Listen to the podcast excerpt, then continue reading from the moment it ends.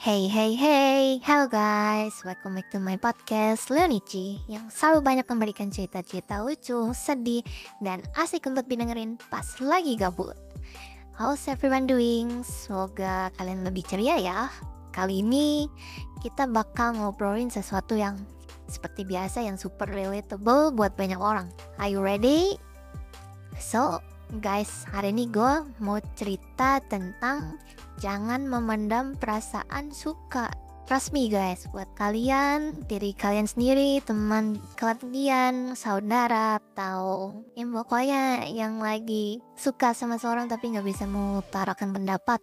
So lebih baiknya kalian tegur untuk segera dengerin podcast gua kali ini. Ini bakal jadi sesuatu yang bisa mengubah, setidaknya menegur lah ya. So sit back and let's dive in. Spread the love and stay happy. Make your coffee more cozy with Leonici. Cici. Jadi gue pernah punya crush yang gue pendam sama bertahun-tahun. Let's call him si Mr. X ya. Not like Twitter or Elon Musk, sorry nyebut merek, tapi ini kita samarin aja Mr. X itu. Dia itu tipe yang perfect banget di mata gue. Charming, pinter, dan lucu. But here's the catch gue gak pernah berani ngomongin perasaan gue ke dia. Why? Karena gue takut kalau dia tuh gak suka balik, guys. It would ruin everything. Setuju dong ya. Tapi takut, ya takut ditolak. Itu normal ya. Jadi di sini nih kita mau bahas yang lebih dalam ya. Jadi ceritanya gue jadi kayak detektif pribadinya nih. Stalking dia di semua sosial media nge-like foto-fotonya tapi nggak pernah berani komen ya gue bahkan nulis diary tentang dia guys. It was like super intense banget. But the thing is gue gak pernah berani take the next step. It was stuck in my own fantasy world. Itu dia jeleknya gue guys. Gue bahkan mulai mencari tanda-tanda kayak apakah dia suka gue balik gue jadi overanalyze oh, setiap interaksi kita misalnya dia nge-like foto gue di Instagram gue jadi berpikir Does it mean he likes me or not? Atau dia ngucapin hi di koridor, gue jadi mikir, is he into me? It was exhausting. Waktu berlalu dan tiba-tiba gue dengar kabar kalau Mr. X nih ternyata udah punya pacar guys. It feels like a punch in the gut. Gue jadi merasa nyesel dan bertanya-tanya, what if gue udah ngomongin dari dulu? Could things have been different? gue jadi ingat suatu quotes yang berkata you miss 100% of the shoots you don't take jadi gue mulai berpikir apa hubungan ini worth it? Gue coba untuk ngobrol serius sama diri sendiri. Agak weird tapi ya gitulah ya. Gue bilang look if he really likes him you have to at least try lah. Gak ada gunanya memendam perasaan kalau gak ada tindakan. Setuju kan? And guess what?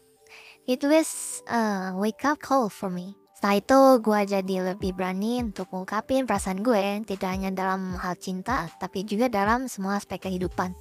Gue jadi lebih berani untuk speak up Untuk menjadi diri sendiri dan untuk mengambil resikonya. And you know what? It feels like yeah some things make me happy lah Some things yang membangun diri gue Dan itu benar gitu. Gue mulai mengungkapkan perasaan gue ke orang-orang yang gue suka dan meskipun gak semua berakhir dengan happy ending, setidaknya gue gak punya perasaan menyesal kayak dulu lagi. Gue bahkan mulai mendekati orang yang gue suka dengan lebih terbuka dan lega gitu. Dan hasilnya apa? Gue jadi lebih mengenal diri sendiri dan apa yang gue cari dalam sebuah hubungan. So, listen learn guys. Jangan pernah memendam perasaan suka It's better to know and the disappointed what to never know and always wonder. Jadi, if you have feeling for someone, just go for it.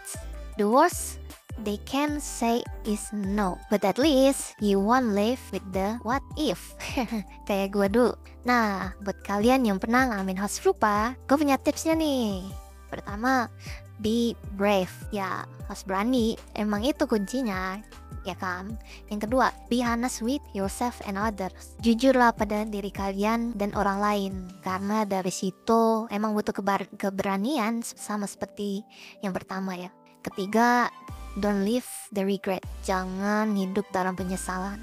And last, it's brave to have love and loss, then never to have love at all. Itu bener kena banget sih.